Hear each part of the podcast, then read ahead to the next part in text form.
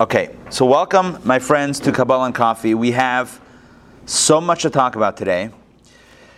Recording So, um, one of the big topics in Kabbalah, the truth is, this is the big topic, one of the big topics in philosophy, in any spiritual um, discipline, is the conversation regarding free choice.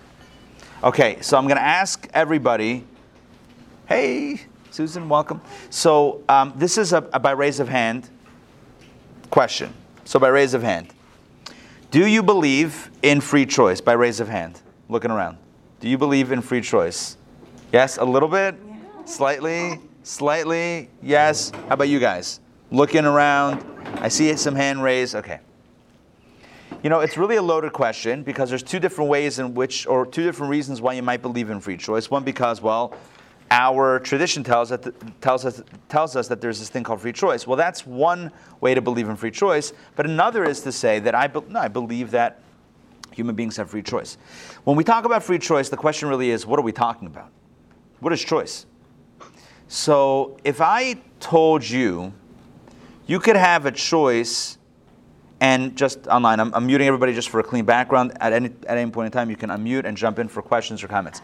If I told you that you could choose between a million dollars, right, or let me think of something like terrible, or uh, but or having your house toilet papered. You know what that is? Toilet paper in the house? Yes. Back in the day, they used to do that old school. They used to toilet paper the house. Yes. Never happened to me. Don't get any good ideas, guys.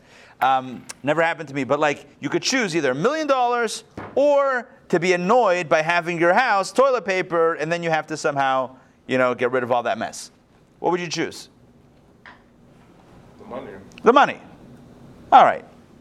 Adam and I are thinking alike. Adam's like the money. I'm like, yeah, the money. So is that what we call free choice? Is that free? That's a choice. I gave two options, and Adam expressed a choice. But I'm going to ask you the question: Is that really choice? I mean, how hard was that choice? I mean, technically there's choice there, but is that really choice? I want to walk you through different dimensions, multiple dimensions of choice. And as we'll see in today's conversation, this is going to be very relevant. I'm going to begin today's class with an exploration of free choice on three levels. Three levels of choice.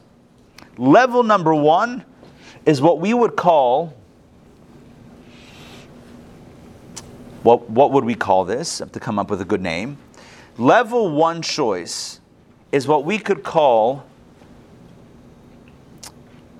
logical choice. Let's just use that word logical. It's logical choice. The choice between a million dollars or being annoyed by someone toilet paper toilet papering your house, right, is not a hard choice to make. Right? It's it's a fairly easy choice. Somebody says, you have a choice. You could either have good things or not good things, right? Theoretically, it's a choice, but on a practical level, who's going to choose the negative? Everyone wants to choose the positive. So it's a choice, but it's a logical choice. So you're making a choice because at the end of the day, there are, the, the, there are two options in front of you, but it's like the choice almost makes itself. It's like so obvious, it's like the choice makes itself. That's level one choice. So somebody says, you know, you can have, let's say you like vanilla ice cream and you don't like chocolate ice cream, and you go to a dinner and they have a dessert buffet and they have an ice cream station. Now, I mention this literally because when was it? I don't know, a week and a half ago at the JLI retreat in Stone Mountain, they, they had a dessert buffet with ice cream. I happened to miss it, but I know that there was ice cream lined up. So imagine if you like, I think over there there was, let's say, chocolate, vanilla, mint chip, and strawberry. Let's say four, four, four flavors. And you only like vanilla. So you get up to the to the thing, to the to the buffet, and you have four choices in front of you. They say, What would you like? And you say vanilla, very confidently. So you made a choice, right? You chose vanilla. Was it a hard choice? Pretty easy choice, right? It, it's almost like the choice chose itself. It's like you. This is what I, it, it's. It, it was an obvious choice. Again, the choice between the example that I gave before, between getting a million dollars, something really good, versus getting having something that's annoying done to you, is also theoretically a choice, but it's an easy choice. It's like, yeah, I'll take the million dollars. I'll, I'll take the thing that I like and not the thing that I don't like. That's not hard. That's level one choice.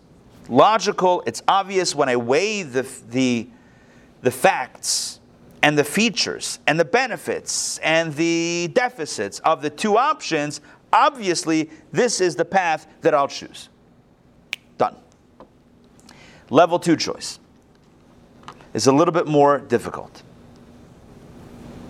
Level two choice, and typically conversations about free choice end at this level right here.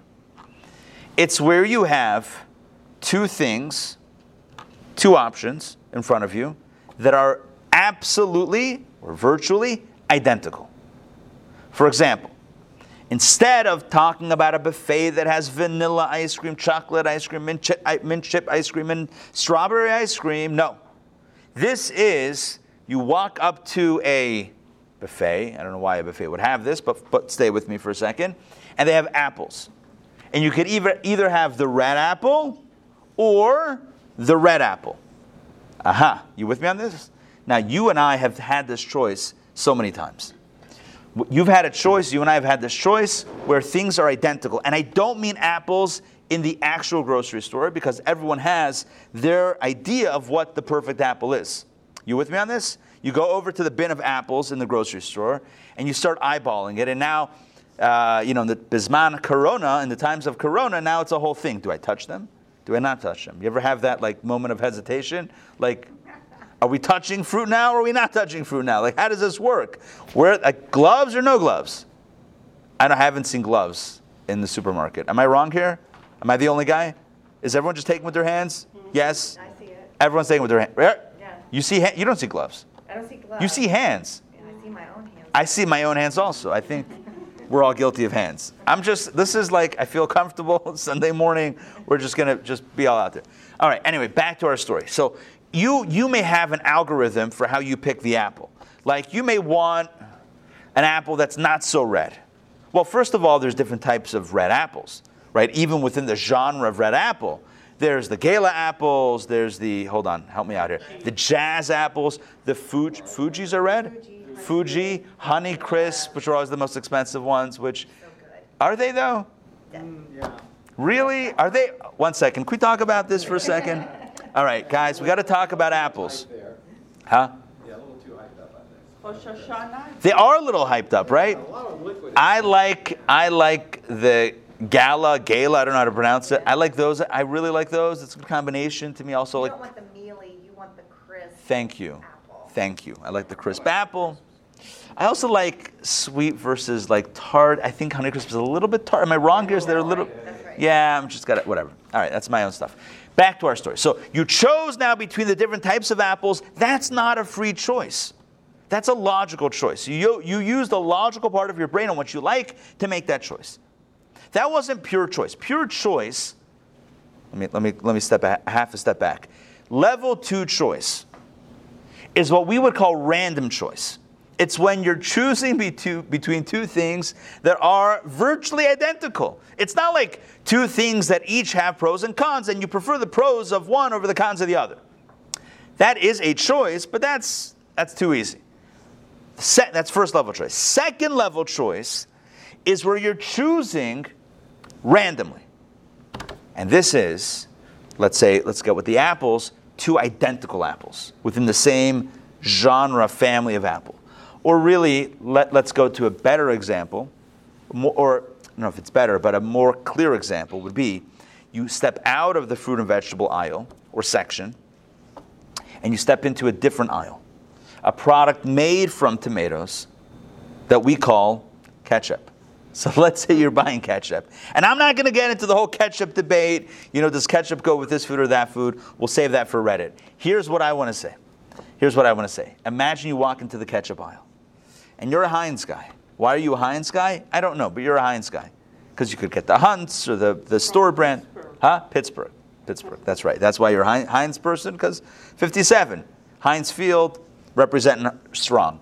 So you go for the Heinz, and you see two bottles of Heinz ketchup. You ever see that? They put them side by side. And not, One doesn't say no low sodium. no, no, no, no, no, no, no. Same label, same exact label, same stuff. And now you're like, I guess I'll choose one. They're the same, right? I'll choose one. On some, at some point, you have to choose. If they're next to each other, you have to choose one over the other. Probably we don't think too much about it because who cares? It's the same exact item put on a shelf side by side. Sometimes they only have, you know, a, a line of that same item and the next item is a different item. But let's just say you have a, side by side display, right? Or one of those end caps with a whole shelf, right? Special. Boom. You got the ketchup straight across the shelf. Your hand has to touch and grab one of them. It doesn't have to. But if you want to walk away with a ketchup bottle, you have to grab one of them.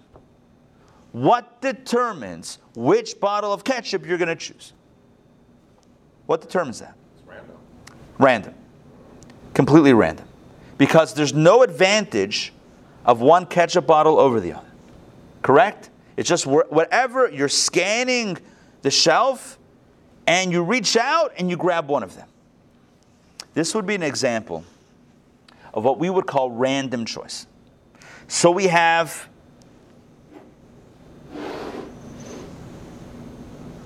the first level, which I called logical choice, which is basically you're looking at the features, you're looking at the qualities of one over the other. This has this quality, that has that quality. I like this one over that one. You're car shopping. Yeah, not nowadays. Don't buy a car now. Apparently, it's really difficult to buy a car. That's what everyone's saying. I haven't taken a look in a while, but they're saying the market is, is, uh, is bonkers. But let's say you're looking for a car. And you're like, okay, I need a car to transport the family. I need X number of seats, and I need the safety features, and I need to be within this price point. And I'm looking, you know, new or used or a combination of the two, whatever it is. And you narrow down your, your, your choice. And you land, you end up with one car. This make, this model, this year, you're like, that's going to be the car for us. If it fits all, it checks all the boxes that we want. Fantastic. You made a choice you buy that car. You made a choice. But that was a very lo- it was a very logical choice. It wasn't like it was a choice that was based on your mind. It was based on logical deduction or a logical process. I figured out what I needed. I looked at the options. I compared facts and figures and price and safety features and other features of the car, and I decided this is what we're going to do.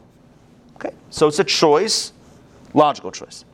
Level two choice, that's level one. Level two choice is a little bit freer in the sense that it's less compelled by some sort of factor that is almost making you choose it. Does that make sense? It's like when it came to the car, it's almost like the features themselves called out to you, beckoned you to choose it. Choose me, look at these features. That guy, that car doesn't have those features. I have these features. You want these features. Boom. That's level one choice. Level two choice is features are identical, the look is identical, the item is identical, everything's the same. The only difference is which one you're going to choose. It's not even a difference. The only, the only question is which one of these two identical items will you choose? But they look the same. Where does that choice come from? So I'm going to give you um, a paraphrase of what it says in Kabbalah. That choice comes from a mental or spiritual flip of the coin. It's coming not from a logical deduction and analysis, like logically, this one makes more sense, makes more sense. They're the same item. They're identical, two bottles of ketchup. What do you mean logically it makes more sense? Logically, it makes more sense to choose the one on the right over the left or the left over the right. There's no feature that calls out to you and says, choose me over the other one. So, what does it come down to? A flip of the coin, right? It's like any time that you can't make a decision. And you might say, not, I'm not recommending this in life. This is not a life, a life, um, life advice here. But it's like any time in life where you might say, look, I don't know what to do. Flipping a coin. Let's see who goes. Uh, let's see who goes first. Like for example, in football, football season is starting soon. Yes, do we know this? Yes, at some point, fall. UGA. UGA, UGA, you're not, yeah. Sandrine's son now went to UGA, so go dogs. Go. Not he's not on the team. not yet. Not yet. You never know. Never say never. So here's the deal. Before the game starts, there's always the ceremonial coin flip. They flip the coin to see who, well, who either kicks the ball, kick, kicks the ball to the other team or receives the kick, the opening kick. Why do they flip a coin? Because how else do you choose? You have two teams. Each one either wants to go first or wants the other guy to go first. So how do you choose? What you play favorites? Like, you know, I like your uniforms. You guys go first. Like, how do you choose? So in the absence of a logical formula to decide which one to choose, what do you do? You revert to what we call chance. Random chance. You know, you flip a coin, however the coin lands, it is what it is. The same thing would be true in my supermarket example. You go to the supermarket, you're at the end cap, Heinz ketchup on sale. Instead of, 279 it's now 229 Look at that. All the prices have gone up recently. You know, you guys know that? You've been shopping lately? Everything's at least 30% hot. Yes, it's okay. Whatever. That's we'll, we'll, we'll, we'll leave inflation for another conversation, and or whatever it is, price increases, and you you you choose one bottle of ketchup over the other. It's on sale. You want it, but which one? You choose randomly. What compels you to choose that one bottle over seven other identical bottles, a coin flip in your brain. Now, you might say, who cares? Who cares? Listen, I don't care. Eat ketchup, don't eat ketchup, that bottle, not that bottle. But we're exploring the process that goes on under the hood of the human being. We're exploring the process. Processes that happen subconsciously. We're not even aware of it. We're aware of level one choice. Level one choice is us figuring it out. Which one do I like better? We read the labels, right? Aha, this one looks healthier than that one. I'm going to go with this one. This car is a better value than that card. Done. This apple tastes better than that apple. Done. I like vanilla over chocolate. Done. Level one choice. Yaakov is writing, the ketchup God made me do it. I'm assuming you mean made me choose it. Right, exactly. So, level one choice, we know where it comes from. It comes from our logical brain. We're sifting through facts and features and making the best choice that we can understand in the moment. But level two choice, it's not a logical formula, it's not a logical process. It's two, two options that are equal. Flipping a coin and saying, all right, this is the one. Why this one? So that one? I mean, like, I don't know. I, this one because this one. I don't know. I don't know why. I can't explain why. It's not logical. Just a choice. On the level of choice, on a level of choice, this is actually a pure form of choice. Why do I say this? Why do I say it's a pure form of choice? There isn't any incentive either way or the other. Right. There isn't any incentive one way or the other. There isn't any logical persuasion, right? Seduction. I'm not being seduced by one over the other. It's pure. It's free. It's when we when we say the phrase bechira chavshis in Hebrew, bechira chavshis, that means free choice, right? What's the free of, of choice? Bechir Chavshis, free choice. It's free of any compulsion. It's not being compelled by any feature, um, trait, quality of that thing, nothing of it is compelling me to choose it. It's almost like just get back to my to level one choice. It's not so free. Not such a free choice. Level one, you kind of had to choose it, right? Because of what you wanted. You wanted a car that was safe for your family, so you chose the safe car that you can afford. Is that a choice? I mean, I guess, but it's not a free choice. It's not perfectly free of all, you know, compulsion. It kind of compelled you to choose it. Once you started looking into it, the choice was clear. So it's not the freest type of choice. The second type of choice, second level choice, where they're all identical, right? All the ketchup bottles look the same, got the same stuff inside, same amount of ketchup, and you're choosing one. I, I know it sounds completely silly, but again, exploring the under the hood process, that's free choice on a perhaps on a deeper level. Because the choice is free of the compulsion, of the, of, of the, the features, the qualities, the traits of the item that you're choosing. It's not about it, it's about you. You made that choice. Level one choice, that choice chose you almost.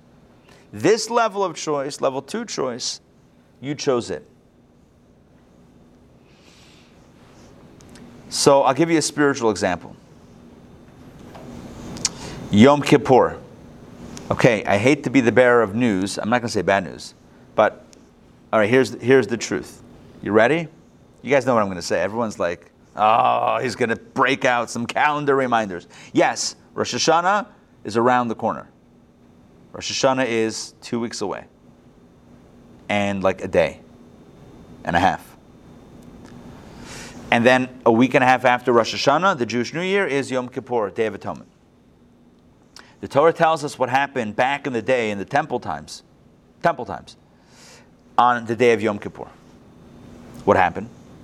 There were various offerings that were brought on behalf of the Jewish people to achieve, to signify the idea of atonement, forgiveness. And you may be familiar with this. Two, th- there were two animals that featured prominently in the day services. They were two goats. One name was Billy. I'm kidding. These were two goats. And today, as we all know, GOAT is an acronym for greatest of all time. So, anyway, so there were two goats, and they had, to, and, and one was, de- was designated La Hashem, for God, and one La Azazel, for the wilderness. One was banished to the wilderness, and one was offered as an offering to God in the temple, Lashem. And the way it worked was they brought the two goats in the temple, in front of the temple stairs that led up to the to the Heichal, to the inner chamber.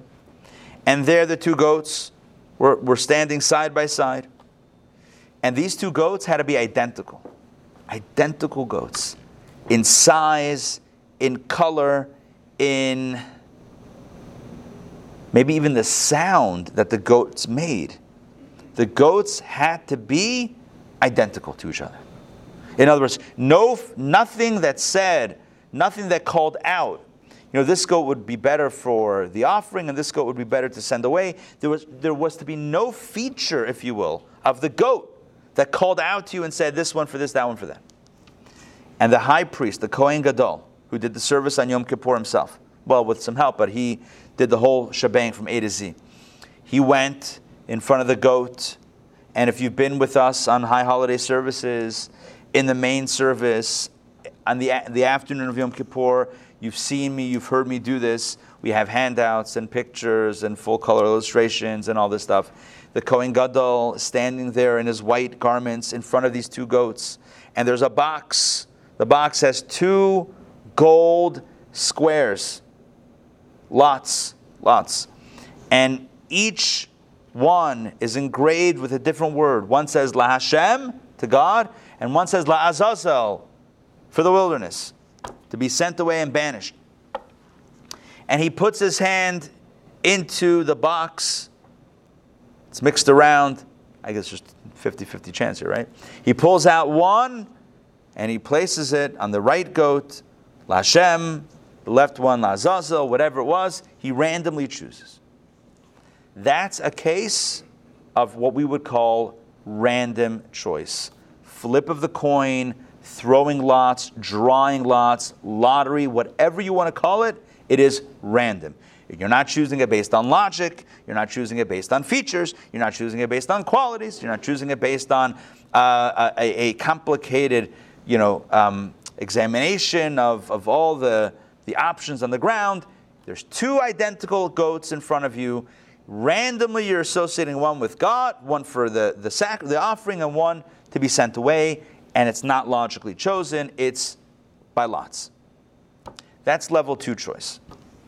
I'm hoping so far so good. Yes, makes sense? Checking in, yes. Thumbs up if this makes sense. Yes, okay. Level three choice. Level three choice we have not yet talking, uh, spoken about.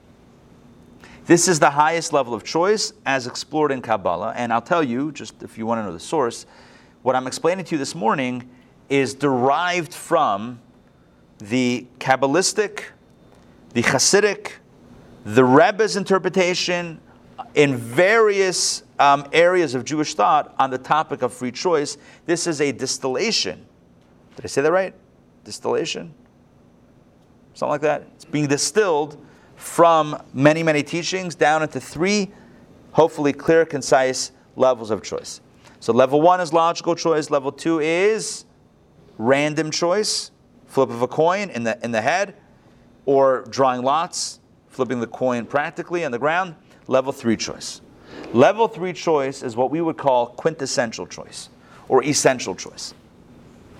Level three choice is where two things are identical. I'm trying to see how to set this up. Two things are identical.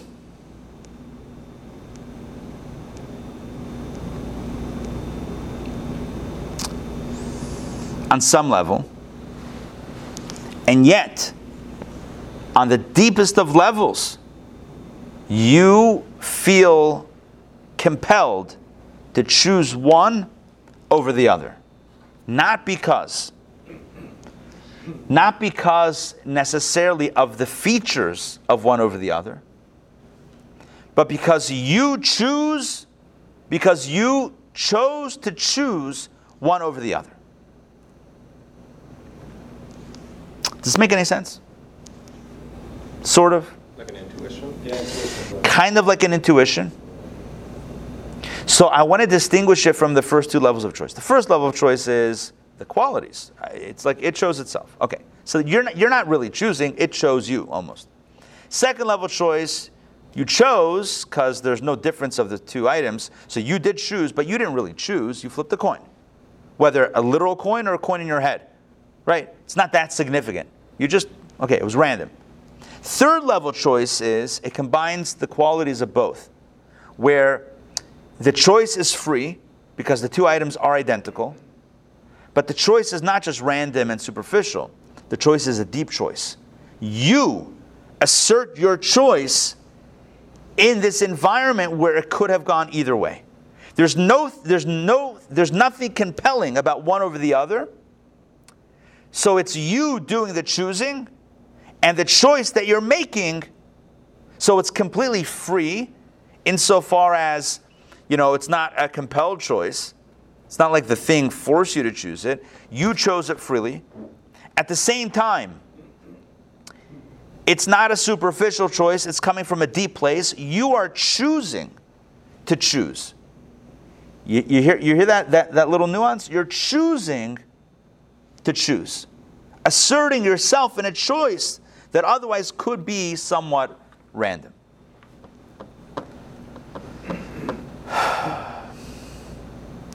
It's hard to come up with an example of this level of choice.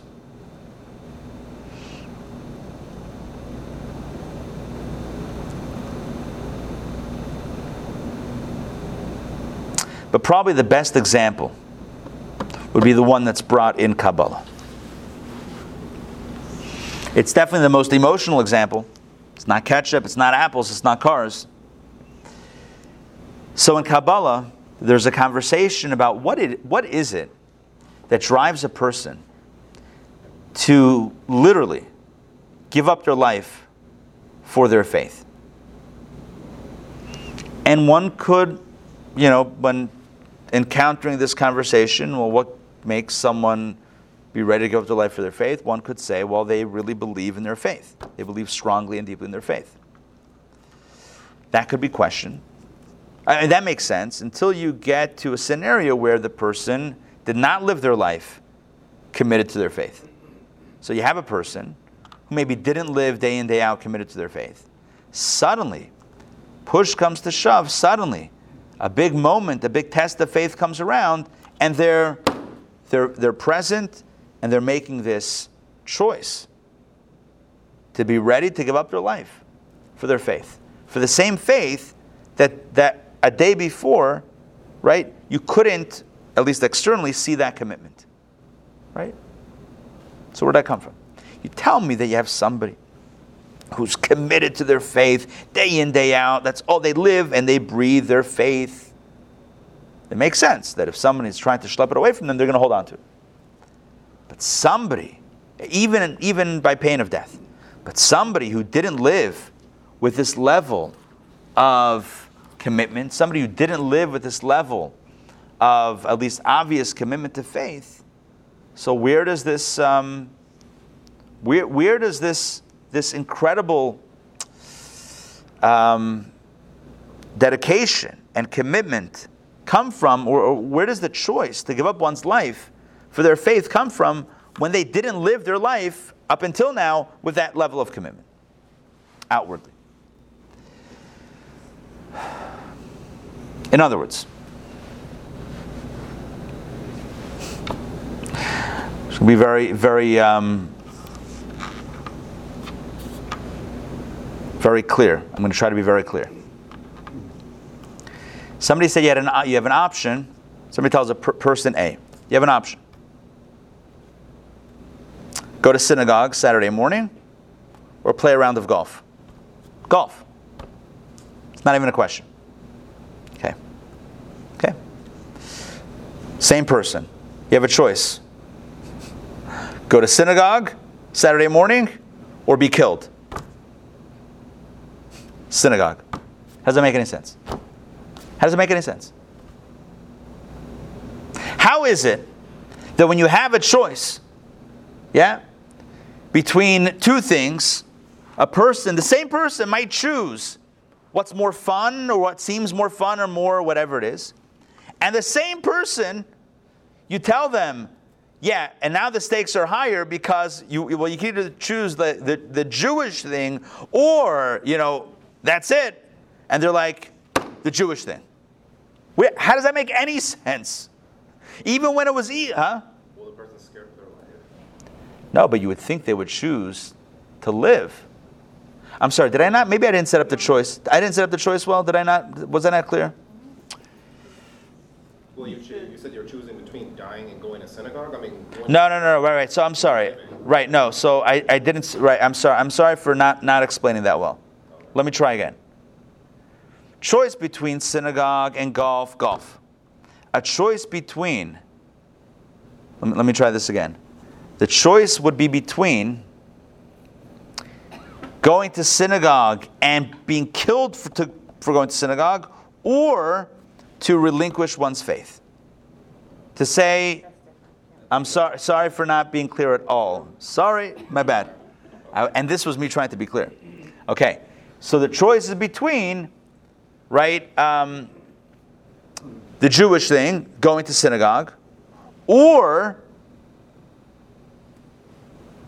renouncing one's faith. But renouncing one's faith allows a person to live. Affirming one's faith is going to end up with, a with that person, God forbid, losing their life. So now it's a life and death choice. So you would say, oh, hold on, logically, like I can predict where this is going to go. When it wasn't life or death, the person chose the, the non Jewish choice. So when it's life and death, for sure the person would choose the non Jewish choice, right? Why would the person choose the Jewish choice and be killed when they would choose the non Jewish choice for just golf, right? Does that make sense what I'm saying now? I feel like I'm, all right, might as well just throw this analogy out the window because it's not working. All right, whatever. In my head, it makes sense.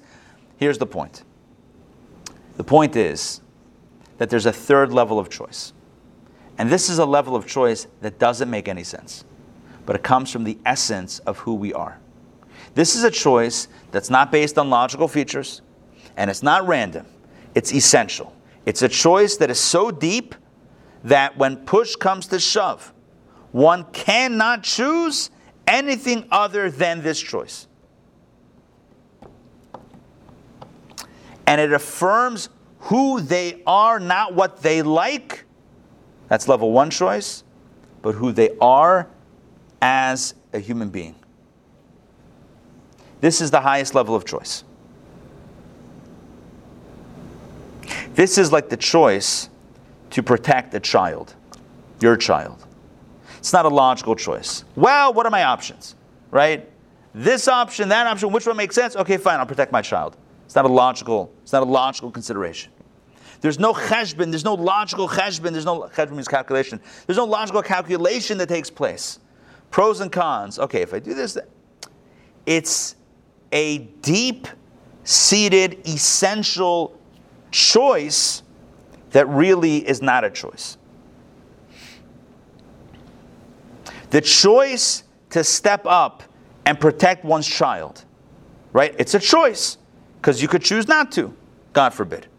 So when you choose to do that, where is that choice coming from? Is it coming from level one, a logical choice?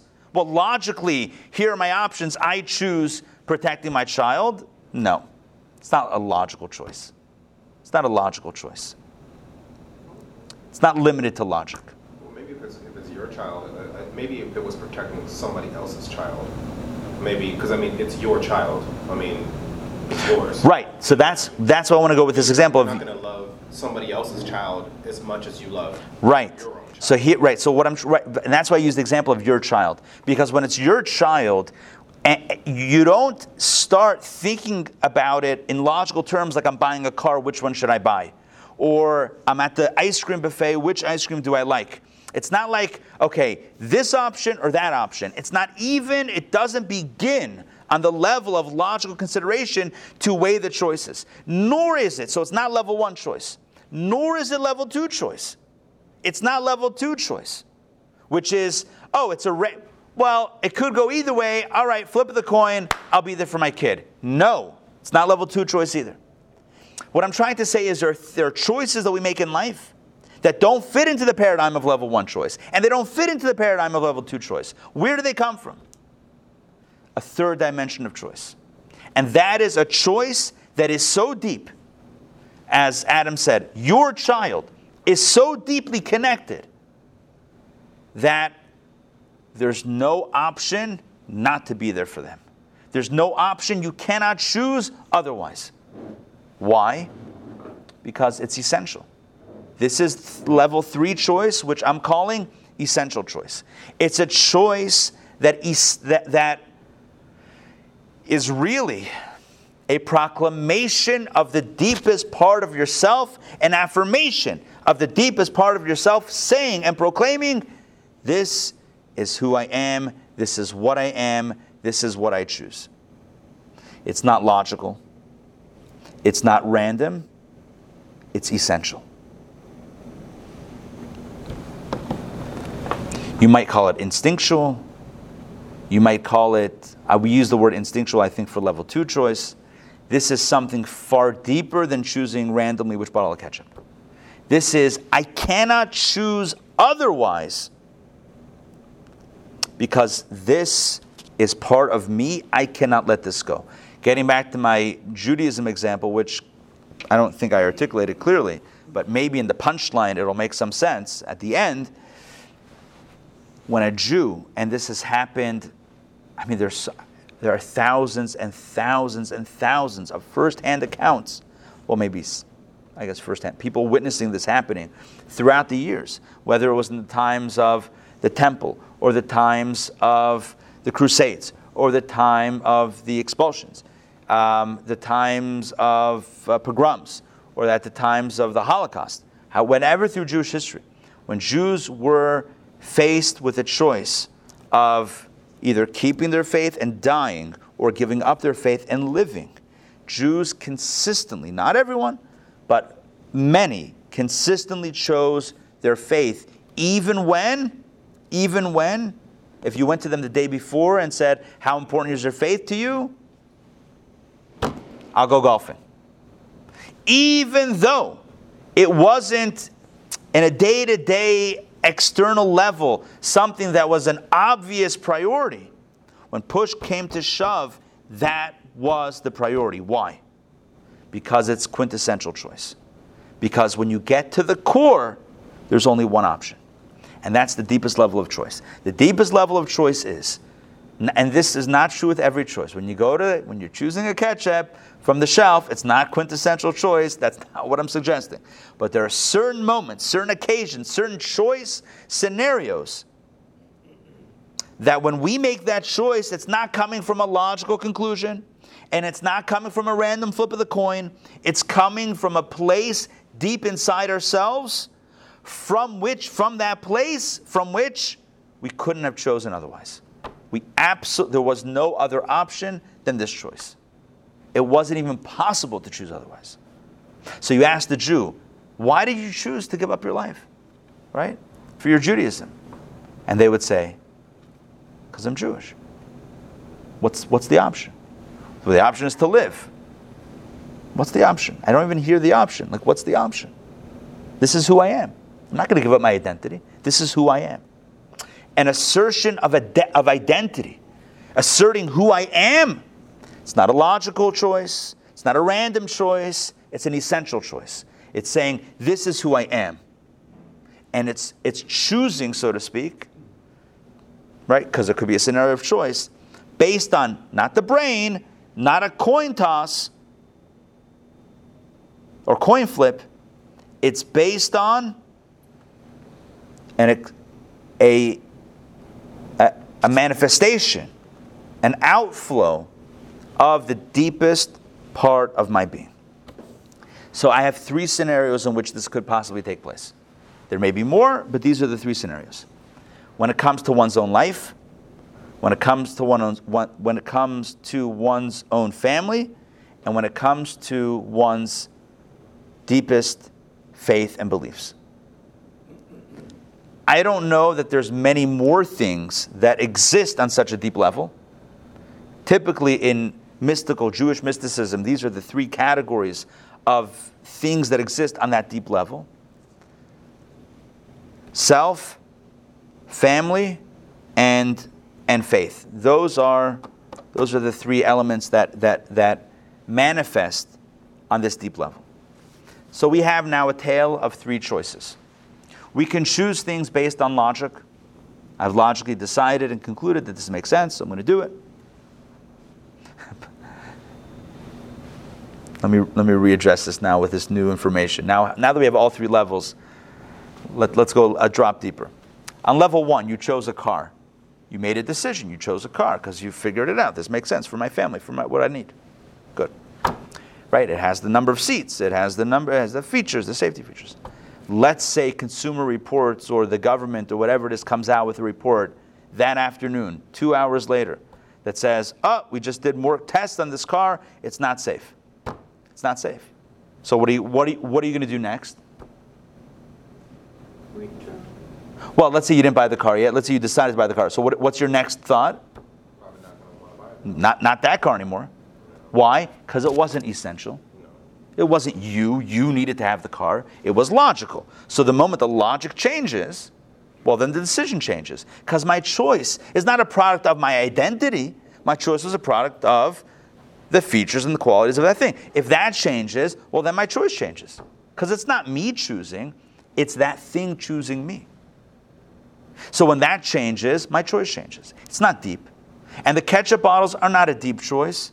I could have easily taken the ketchup on the right or the left. It doesn't make a difference. And I know it's a silly example because essentially it's a silly level of choice. I'm sorry, I'm not like, de- not trying to like, you know, mock that level of choice. I'm just saying it's not, it's not a deep level of choice, not an essential choice. But that third level of choice is a level of choice that even when it doesn't make sense, even when it makes all the sense in the world to save my life and just say that I'm giving up my faith, just say it. You don't have to believe it, just say it. I'm not going to say it. I'm not going to say it. Doesn't make sense. I'm not going to say it. Why? Because this is who I am. And my essence is now choosing my way. My essence is choosing who I am and what I do and what I say. And once my essence comes out, there's no other choice. So these are the three levels of choice. Why are these important? These are important on, on multiple levels. One is to understand how we relate to God. And one another level is to understand how God relates to us. We relate to God on all three levels, and God relates to us on all three levels. We relate to God on all three levels as follows. We can choose God based on logic. This makes sense. I choose God because it makes sense. Logically, it makes sense. We could choose God based on a random choice. All right, you know what? Today I'll do a mitzvah. Today I'll do something for God. Why? I don't know. I'm just going to do it. Random flip of the coin. That's it. Or we can choose God because it's who we are. This is our connection. This is our inner identity. The same thing is true when God chooses us. It could be either because of our qualities and features, it could be as a product of, our, it could be a product of, um, it could be a random choice that God randomly chooses us, or it could be an essential choice that God couldn't have chosen anything other than us because God essentially chooses us. And we'll see today, um, we'll see today in the next 30 minutes or so as we conclude chapter 9, sorry, discourse 9, and jump into discourse number 10 of our text, Overcoming Folly. We're going to see, text that looks like this, we're going to see how God's choice for us exists on these various dimensions, and how our choice for God can exist on these dimensions as well. And we're going to see the power of the essential choice in asserting who we are and God asserting um, who He is as well. Okay, let me check in before we jump into the text. Let me check in to make sure that these three levels of choice make sense, clear, and yes, Quick Susan. question. I know in the Christian tradition there is martyrdom is something. like Right. Die for your faith. What is that called in the Jewish tradition? Okay, so let me repeat the question. Susan is asking in other faiths, we have this idea of being a martyr, of giving up one's life for one's faith. Is that a Jewish thing? And, and, and if so, what is it called? So I'll clarify. In Judaism, it's not considered to be a goal. I'm not saying it is in another, I'm not, I'm not comparing, I'm just saying in Judaism, to give up one's life for one's faith is not necessarily considered to be a goal or an ideal. It's more of like being committed to one's faith, even if that's what it takes. The example that's brought, and I'll share with you a discourse from 1940, a discourse penned by the previous Rebbe, the sixth Chabad Rebbe. 1940, he wrote about the difference between Rabbi Akiva and Abraham. What's the story with, with both? So, Rabbi Akiva was one, of, was one of the ten martyrs who, who was killed by the Roman emperor. It's a horrific story. The Roman emperor came to the Jewish community and he said, I've been studying the Bible, and it turns out that Joseph was kidnapped and sold as a slave. And in your Jewish Bible, the punishment for that is death. Human trafficking is a capital crime in, in Torah. We actually had it in yesterday's Torah portion. If you, if you kidnap someone and sell them as a slave, it's liable for the death penalty. So he said there were 10 brothers of Joseph 10 brothers. Benjamin was the youngest brother. There were 12 total, 12 sons. Joseph was the one kidnapped, and the youngest brother, Benjamin, was not around. He was a little kid. There were 10 brothers that kidnapped Joseph and sold him as a slave, and he went down to Egypt. They were never punished. So he asked them, well, he started out by setting them up. He said, What's your punishment? In, in the Jewish tradition, what's the punishment for human trafficking? Kidnapping and sale. Death. So he said, um, When was there ever a punishment meted out for the brothers? Now, to answer the question would be an elaborate conversation. That's not for right now. But this is, this is the dialogue. So he basically said, since the times, he gathered a group of rabbis, since the times of the, the tribes, the 10, 12 tribes, there, didn't, there hasn't existed a group of, of great righteous people like you guys. That's what he said.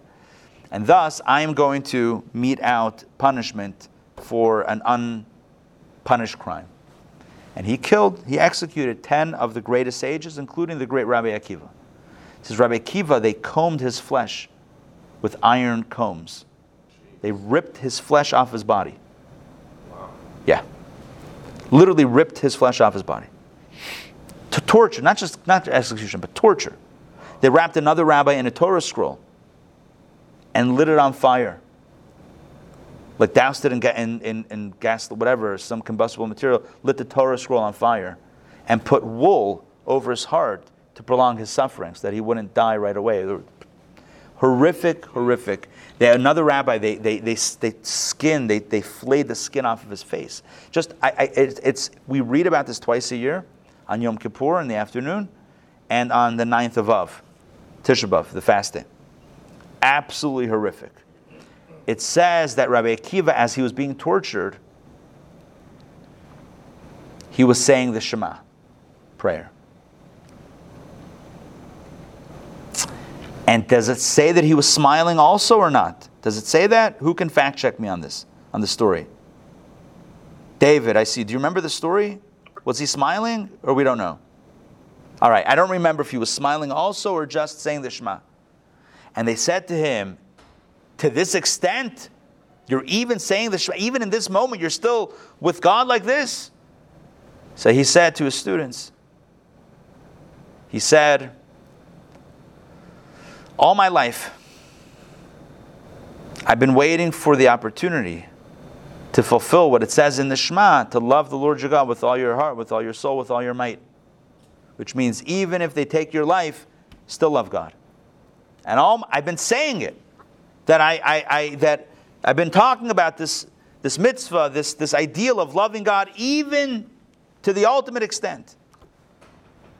And now I've reached that moment of being able to to, to express my love for God even in this moment where my life is being taken because of my connection with God and Judaism.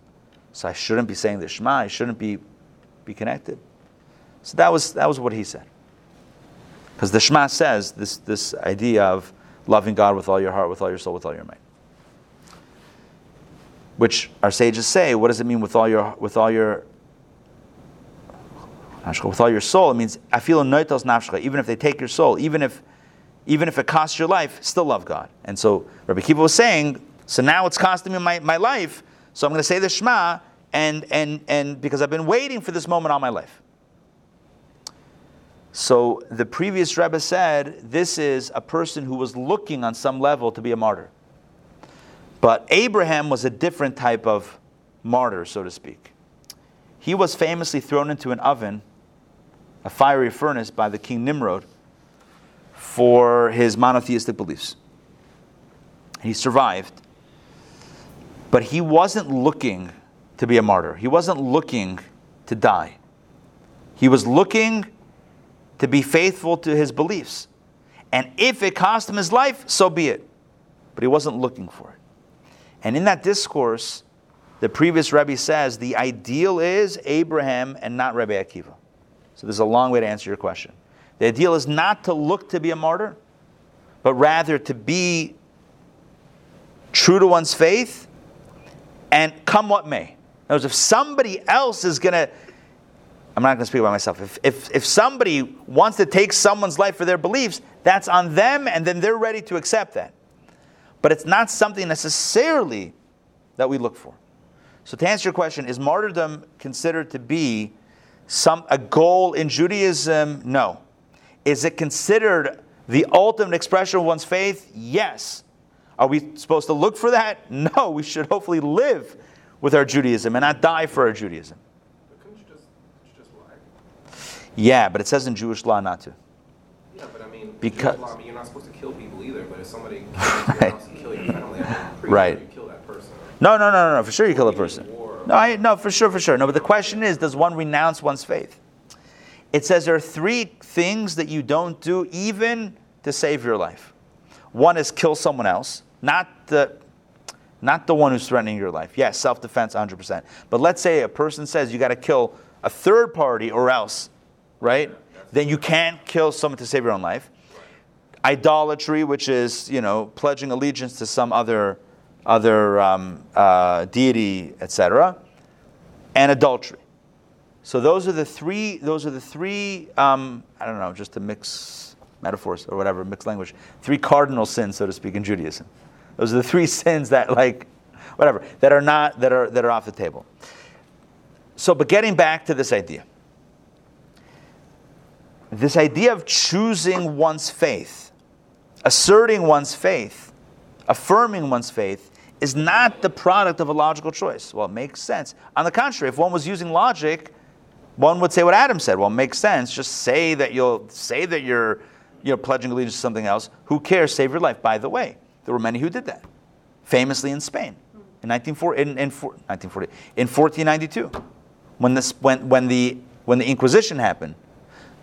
Yeah, yeah, we have to be clear on terms here. The Inquisition is different than the expulsion.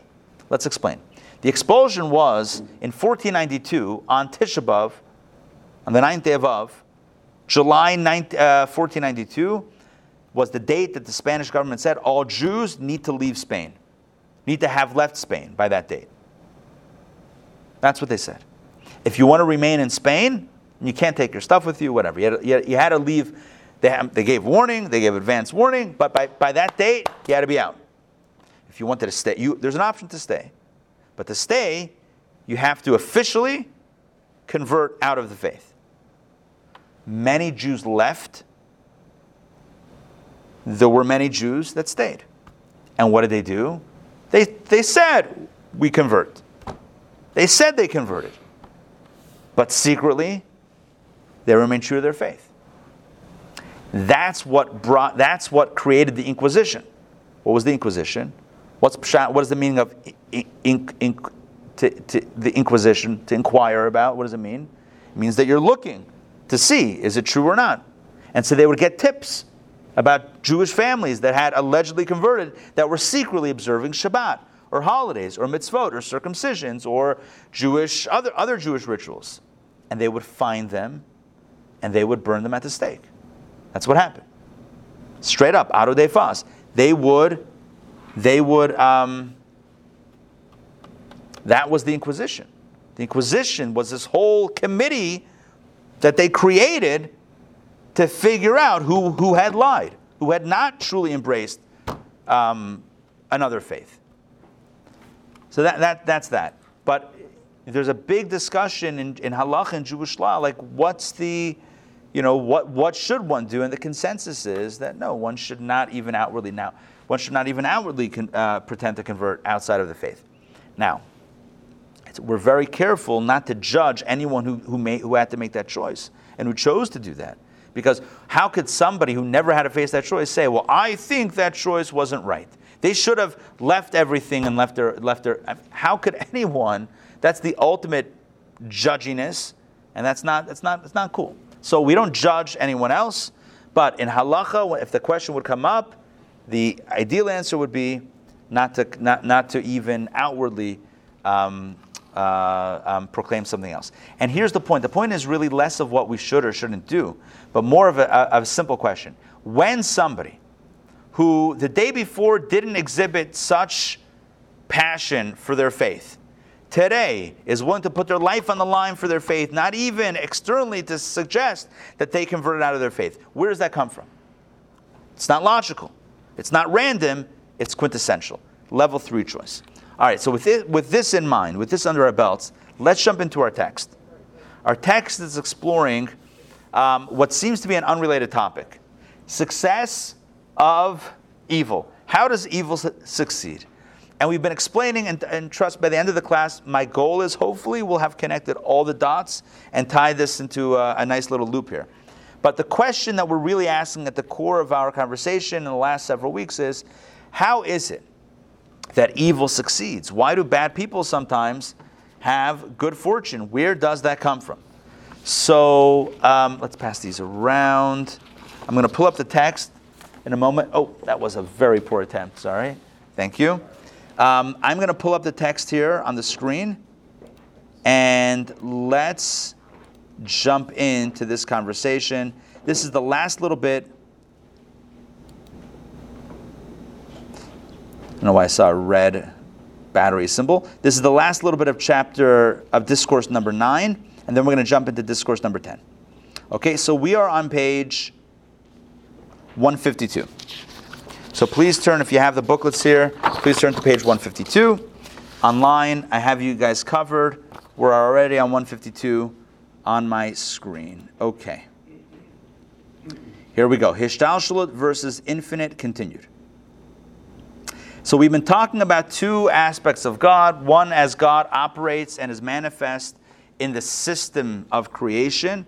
In other words, as God projects himself in the process. There's a second dimension of God, or second reality of God, as God is as God is outside the system entirely. So level one is as God is inside the system. God created the system of creation. God manifests within that system. God creates those rules and operates within those rules as those rules and as that structure is created. So that's one aspect. And then there's God beyond the rules, completely infinite beyond. This is what we're talking about right here on page 152. Let's begin. The infinite light, however. Does everyone have that? Yes? Okay. The infinite light, however, transcending the entire system of Hishtalshalut, I added that word, is bestowed in a state of makif, not harbored in vessels. In other words, the infinite light does not play by any rules, does not need to play by rules. It's not bound by any rules or regulations. In terms, sorry, in these terms, the question of being fit for the revelation of the light or vitality is irrelevant. Does the infinite light care if you are ready to receive it or not? Of course not. The infinite light just shines infinitely. It's not operating in a user friendly way because it doesn't, it's not about the user. The lower aspect is about creating a system and working within a framework and fitting with the user and making sure it's user friendly. That's the lower dimension of the divine. The higher dimension, the infinite light, operates on its own terms, not in the terms of a recipient. So, again, I'm going to repeat the second sentence in these terms. The question of being fit for the revelation of the light or vitality is irrelevant. For the infinite light has no need of the vessels and is as readily elicited into an inappropriate place, i.e., that is a ves- that is not a vessel or instrument for the infinite light, as into a deserving place. The infinite light is as home, so to speak, in an undeserving vessel as a deserving vessel, because the infinite light is not thinking about vessels, not thinking about recipient. The infinite light is just shining purely and wholly. Holy as in W H O L L Y. Like Whole Foods, holy, right? Not holy, holy. So that which is in the box, that which is constrained by the constraints of the recipient needs to take the recipient in mind. If you're teaching class, you want to make sure your students are understanding, you're going to have to cut it down to the level of the recipient.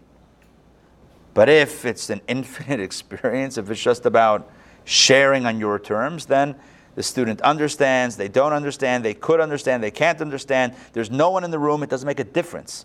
You're still shining. Thus, back inside, middle of that paragraph that begins, uh, that's captioned by that Hishashal verse infinite continued. Thus, even the Klipot and Sitra Achra and transgressors can receive from there, though they are not fitting vessels by any means.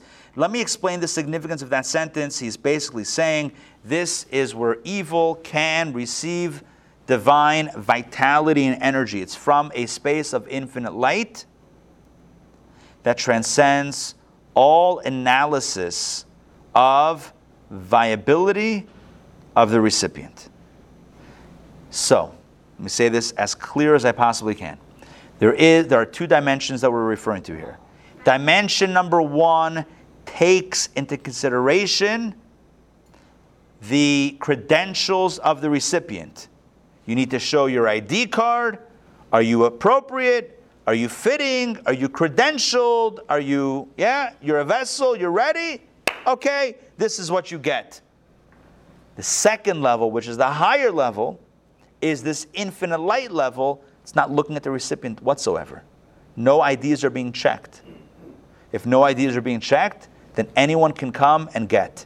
This is where evil, and by definition, by definition, evil means that which is not a vessel for godliness. Even evil can receive vitality on this from this level.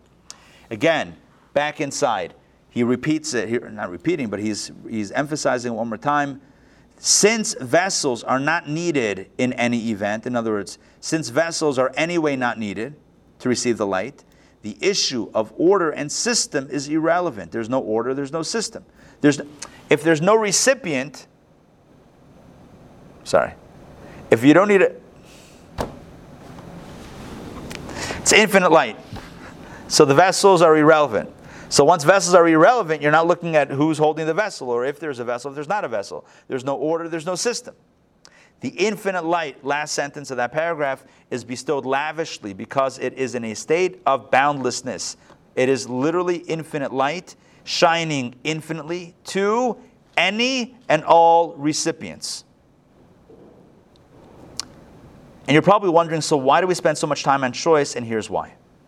Level one choice, we said, is logical choice. Level one looks at the logic and says, are you appropriate for me to invest? Am I investing in this car or that car? Are you a vessel to receive my money? Are you a customer? Are you a partner that I should invest in? Are you with me on this?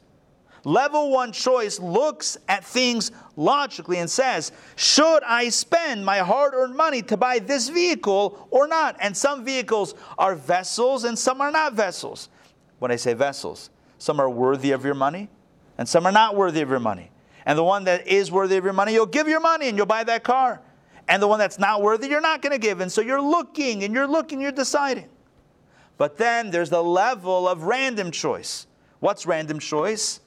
It looks the same to the infinite light. You know, when you're in an airplane, really high, yeah, people on the ground, they all look the same. They're all pixels. Yeah, little, little pixels on the ground.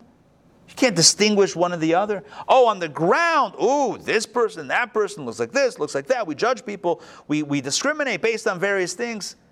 Up in the sky, you can't see any of that. The infinite light to the infinite light, right?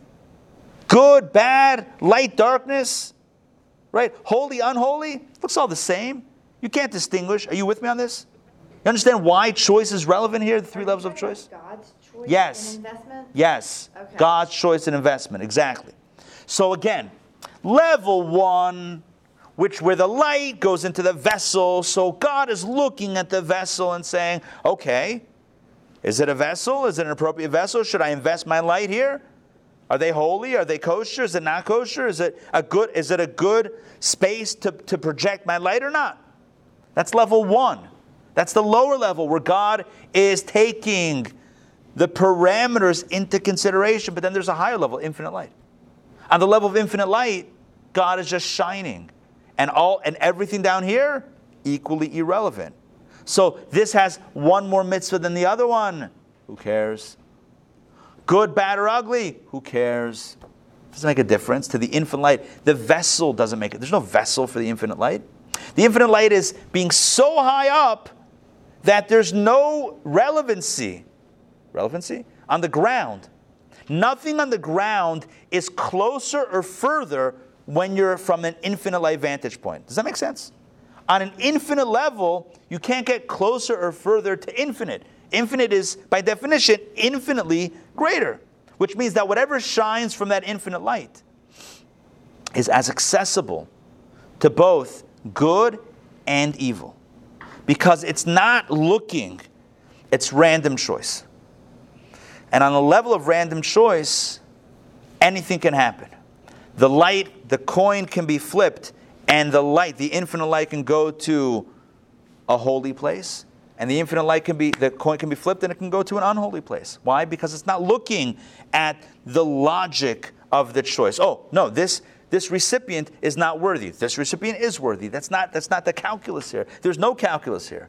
It's random r- random flip of the coin, which means that there's just as much odds at, that the infinite light is going to shine to a holy place as an unholy place because it's so far removed. Does that make sense? Yeah. Yeah, my, that was my question last week at the end, was that we're all given life, we're all given this ability to have creative force. Right. Is that the infinite Yes. that belongs to all of us? Correct. So Susan's asking, is the fact that we're all infused with divine life and vitality, is that coming from the infinite light? The answer is yes. In other words, the very fact that evil still exists and God doesn't just immediately pull it out of circulation. I mean, imagine, imagine you're creating a product and something comes off the product and you're like, well, it's not going to work. That's like, that's not going to, it's going to break the machine or it's breaking the machine. You just pull it out of the line. You just swap it out, right? What happens when it comes to creation? God creates this world. There's a purpose. There's a plan. We, this is what we believe in, right? There's a purpose. There's a plan. Someone is actively going and destroying the, destroying the world, and they're still getting life, vitality. They're not being pulled offline. Where does that come from? So you can say, well, because God wants that, there should be the possibility of free choice. Then it's not okay. All all of these are good, without getting into this double idea of choice here. But at the core, it's because of the infinite light.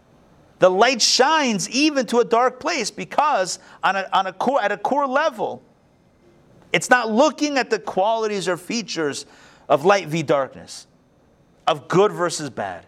It's not looking to say, oh, that's appropriate, that's not appropriate. To the infinite light, there's no keli, there's no vessel anyway. So you're not looking at the vessel. It's random. Let's continue inside. Let's continue Rabbi- inside. Rabbi, just a clarification, please. Yes. Um, Did you say that God's involved in the logical choice?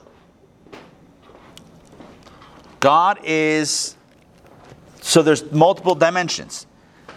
God creates the system, creates the structure, is invested in the system and the structure, and essentially says, right, that if you're following, like if you're bringing value, you're going to get what you need. If you don't bring value, you're not going to get. That's within the system. God also operates outside the system because God is not limited to the system of creation. God created that system, but God exists outside the system. God is infinitely beyond the game, the, the, the game that He created. Right? So on that level, right, there's no vessel, there's no, there's no significance, if you will, to, to all of this. Thus, the light and vitality is equally as accessible to evil as it is to good. And that's a level that I would call random choice. It's when the features and the qualities don't matter. It's when both apples look the same, both balls of ketchup look the same. But how can they look the same? One is good and one is evil. Okay, because from the vantage point of infinite light, those two look identical. From the vantage point of 35,000 feet, both of those people look exactly the same. They look like a pixel. Yeah, but, ha- but they're not the same. Okay, when you're on the ground, they're not the same. When you're above infinite light, they look the same. Let's get back inside. The light, this is the middle paragraph. And he contra- the light within Seder Hishtalshalut, the lower level light, being an inner light that's invested in vessels, is dimensioned. I like that word. I don't know if it's a good word. I don't know if it's a real word or not, but we're using it. Is dimensioned according to the vessel. In other words, it's tailored according to the vessel that it's going into. And the issue of order and ishtalshut is, in- is integral. In other words, it, it, it- since it's the lower level, it takes into consideration the recipient, and that's how it works. But the light transcending Seder ishtalshut, being an encompassing light, is not bounded and bestows abundantly. Let's continue. This explains the verse from Obadiah. The prophet Obadiah or Avadja says, If you rise like an eagle, and that sounds so beautiful, so inspirational. Ah, they should play that verse like at the beginning of the football game, national, the new national pastime. If you rise like an eagle in Kabbalah is a euphemism for the energy that flows to the force of evil, because evil raises itself like an eagle to a space of infinite light to receive even though on a lower level it's not deserving, but once it transcends to the infinite light space, it can take um, energy. Similarly, to the path of the eagle, sorry, si- similar to, there's a similar verse to the one in Proverbs that says, the path of the eagles in the heavens. What does that mean? Thus do the klipot and sitrach, or the forces of evil, elevate themselves to receive from the supernal makif, the transcendent light, for beneficence. From there is not elicited with a judgment and accounting. On that level, everything looks like a pixel. And thus, sure, you can take, sure, you can take, not looking at the specific, the, the specific details of the recipient. Even those that are not null before God, in other words, even those who are not um, subservient and submissive before God, on the contrary, those who completely reject His, His will, can still receive. And the bestowal from there is extremely generous. Not only can they receive from the infinite light, because the infinite light is random, right? It's random. It's not logical, it's random, it's accessible. Not only can they receive, they can receive with extreme, extreme generosity. They can, well, they, they get a lot of energy. For this reason, and here we answer a question that I posed months ago. Why did the wicked prosper? For this reason, he says, idolaters enjoy such success with wealth and glory in this world, and they even dominate. Let's continue 154 Israel. And again, this being the contrast, idolaters versus Israel, is not necessarily exactly drawn along those lines. It means more of like good versus evil, right? How is it that evil prospers and good guys sometimes finish last? It's because of what we just said. The source from which they receive transcends Seder Hishalshot, it transcends the entire structure of creation. The bestowal to Israel, conversely, is through Torah and mitzvot and comes in a manner of Hishalshot. It's measured it's very, very much analyzed, while the bestowal to idolaters is from above Seder Shalshal without reckoning or limitations, and that is why evil can prosper and the wicked can prosper and, and enjoy success. So, as we conclude uh, discourse number nine, it's very important to understand what we said and what we, what we didn't say. Here's what we said. And, and if we understand this clearly, I feel like we can then move on to discourse 10 next week in a way that is that is, um, that is clear. What we said in discourse number nine is that there are two realities of God, so to speak. Even though God is one, right? We're not splitting God, but God exists on two dimensions. Who are we to say that God can't exist on multiple dimensions? That would be limiting God. God exists on multiple dimensions. There's God as God creates and is invested in creation. So there's God as God is manifest and projects himself to create the structure and the order of the world. And on that level, God is looking at everything. There's light and vessel. It has to fit, it has to make sense. God is analyzing. God is buying a car, so to speak, and saying, okay, how much investment should I place into that car versus that car? Does that make sense to invest in? Does that make sense to invest in? What, where's the light going? Where am I allocating my resources? That's the lower level. The higher level is God beyond the entire framework of creation. That's just God purely, essentially.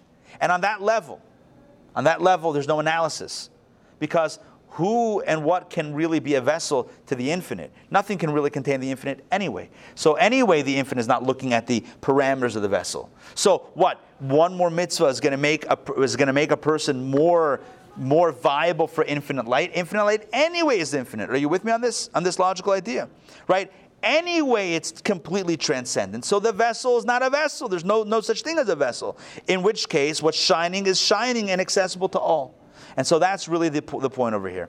There's a level of choice where you choose what to invest in, and you do that based on logic. And on that level, you choose to invest in what's good, and you choose not to invest in what's not good. You will give to what's good, and you won't give to what's not good. You will put your money in a good car. You will not pour your money, in, hopefully not, into a car that doesn't do what you want it to do. That's on level one. Level two choice is where everything looks the same. So it doesn't make a difference you get, you get, I choose this bottle of ketchup, that bottle of ketchup. It doesn't make a difference. They're all the same. And then you're going to ask, but they're not all the same. They're not all the same on the ground.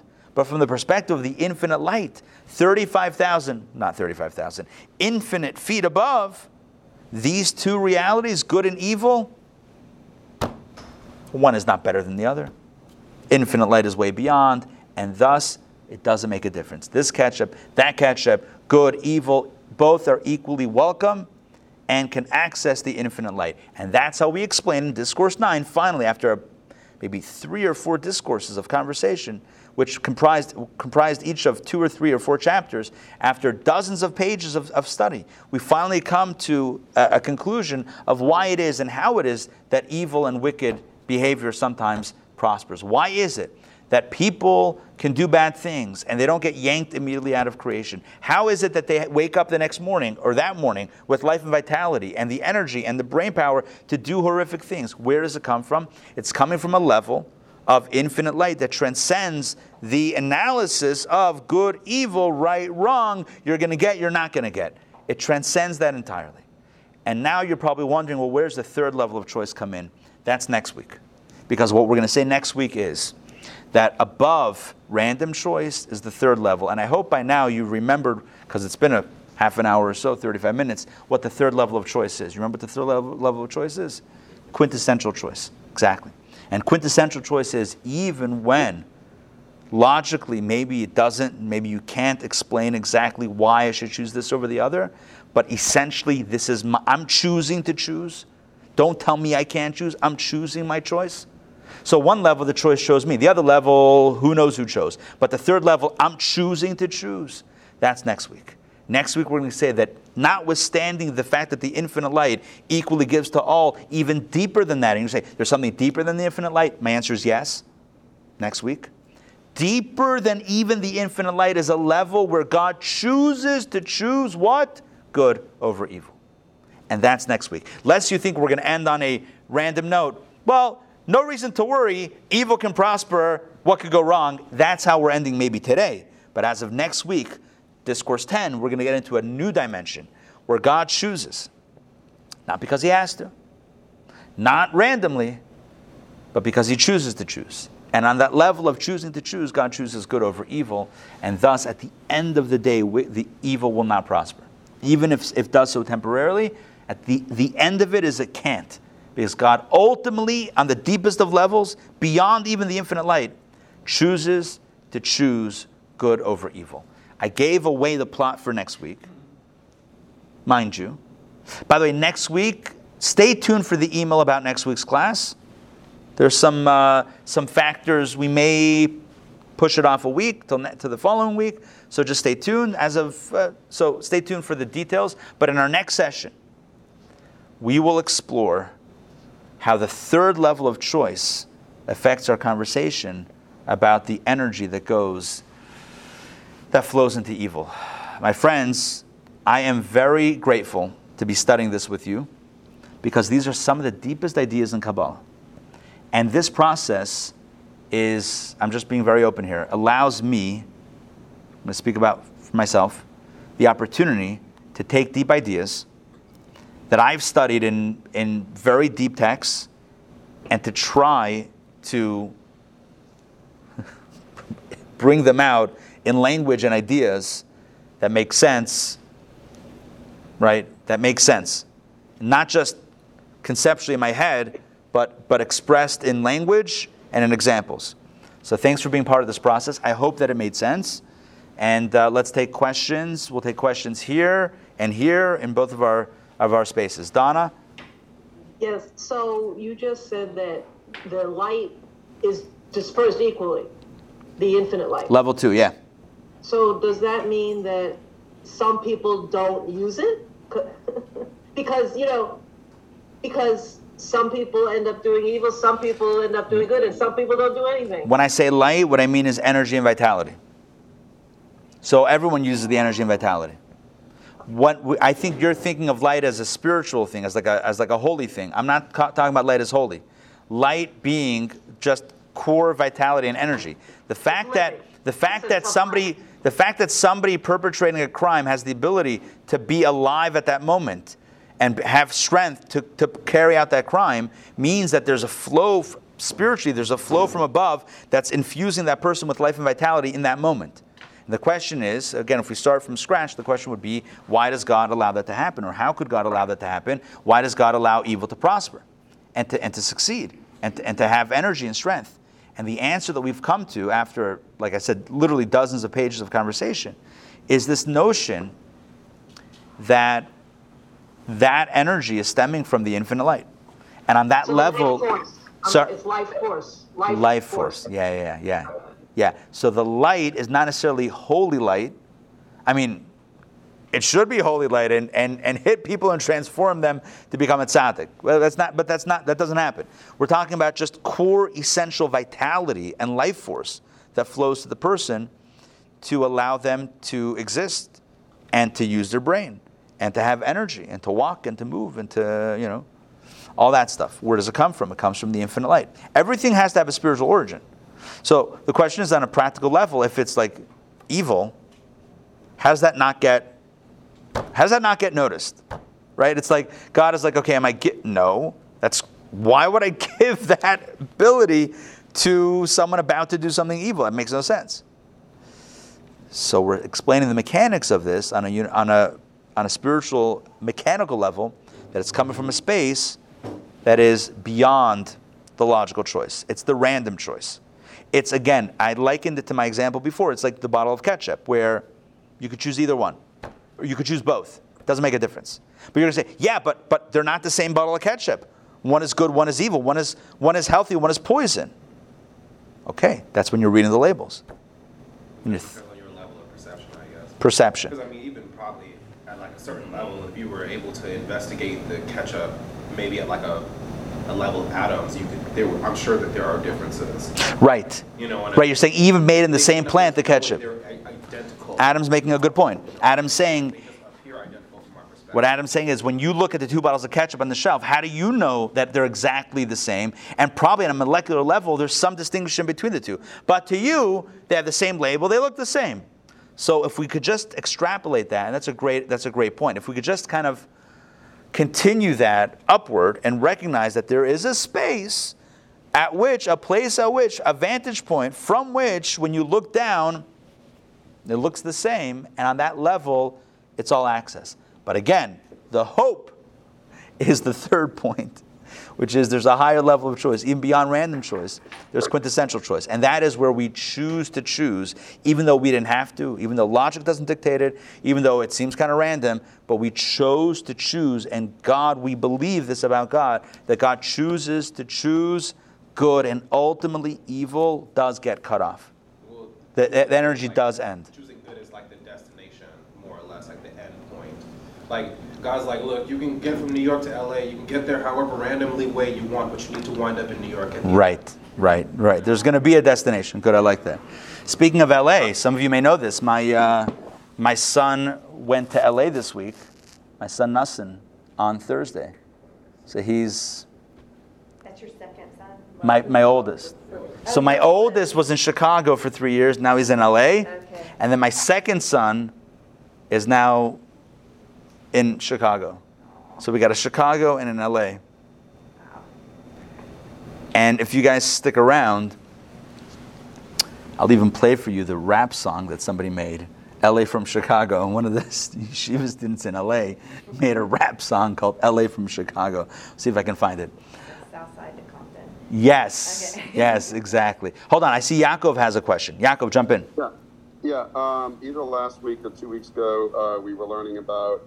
Um, a, I think that maybe it was the same inner light and outer light, in that uh, it's like the banquet and the Yetzer Hara is getting its energy from the crumbs versus the uh, direct uh, energy. Right. Is that the exact same thing we're talking about? And should we, good people, and can we access the uh, infinite light as well? Or should we always be trying to access God through going internally versus trying to go Do- externally? Doing it the right way. Yeah, excellent question. So the short answer is that we should operate on a do the right thing, get the right the, get the right blessings, and like that on that level. We should be operating on that level, the lower level. Um, can we access? But now it sounds like we're being cut out from the infinite level because that's where you know evil gets from, and that's where the flip of the coin is from. Okay, so that's where level three comes in. Level three is yes, there's a way that good can also access from the infinite, and that is by this deepest choice of choice of the infinite. So I hope that makes sense. Um, but yeah, there. But in general, we should be playing playing by the rules, so to speak. That's really the, that's really at the core of it. Yeah. Okay. Give me a second here. Let me see if I can find this media. It So is it a rabbinical program, Rabbi? Yeah, yeah, yeah. Yeah, this is rabbinical. So how many, uh, how many years does that take? In LA or Chicago? Chicago's three years. LA is, you know what? I wish I wish I knew. Um, LA is. Um, LA is how long? LA is two years, and then there's usually New York, and then somewhere else, and and then the party continues. There's a lot of years of study. Adam and I were schmoozing this morning about how, how, how many years of study that I've had under my belt before I started teaching Kabbalah and coffee, or Kabbalah in general. And I was like struggling to like come up with a number, but it's, it's a, there's a lot of years of study. Yeah.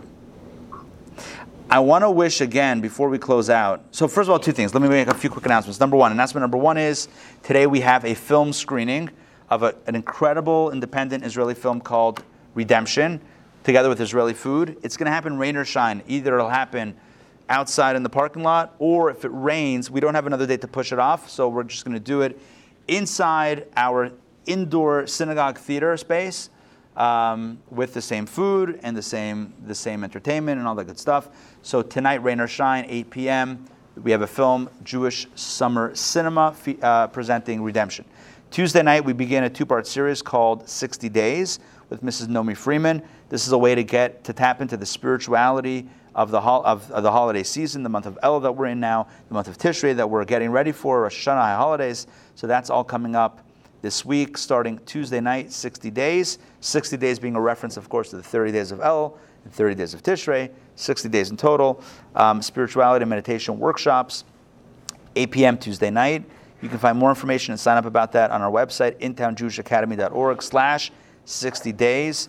Each session features a guided meditation, so you're going to love that. She's amazing. Nomi Freeman is an amazing teacher. Um, it should be recorded, yes. Yes.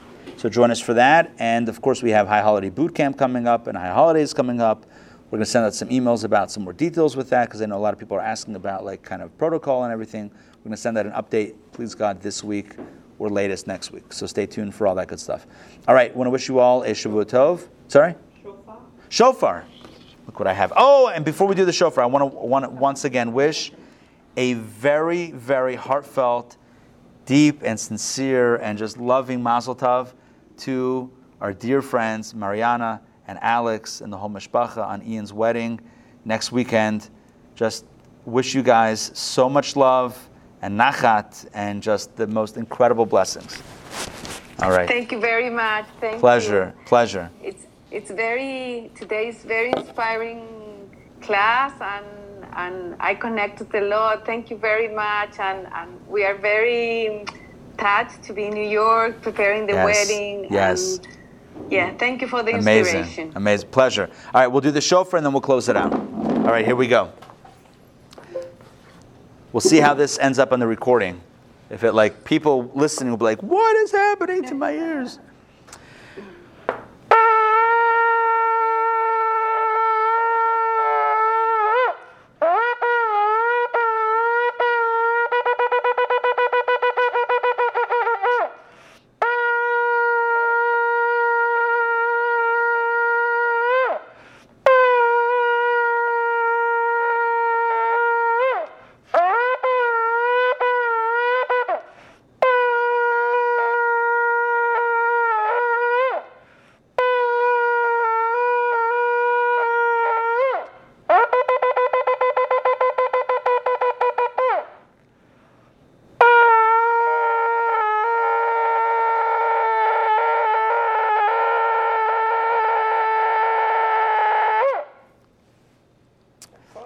Shana Tova, everybody. All right, wishing everybody a good year. Remember, just do it. Do the right thing. Don't flip the coin too much. All right, we'll see you guys. See you guys soon. Shavua Tov. Take care, everybody. Shavua tov. Thank you very much. Pleasure. Mazel Tov.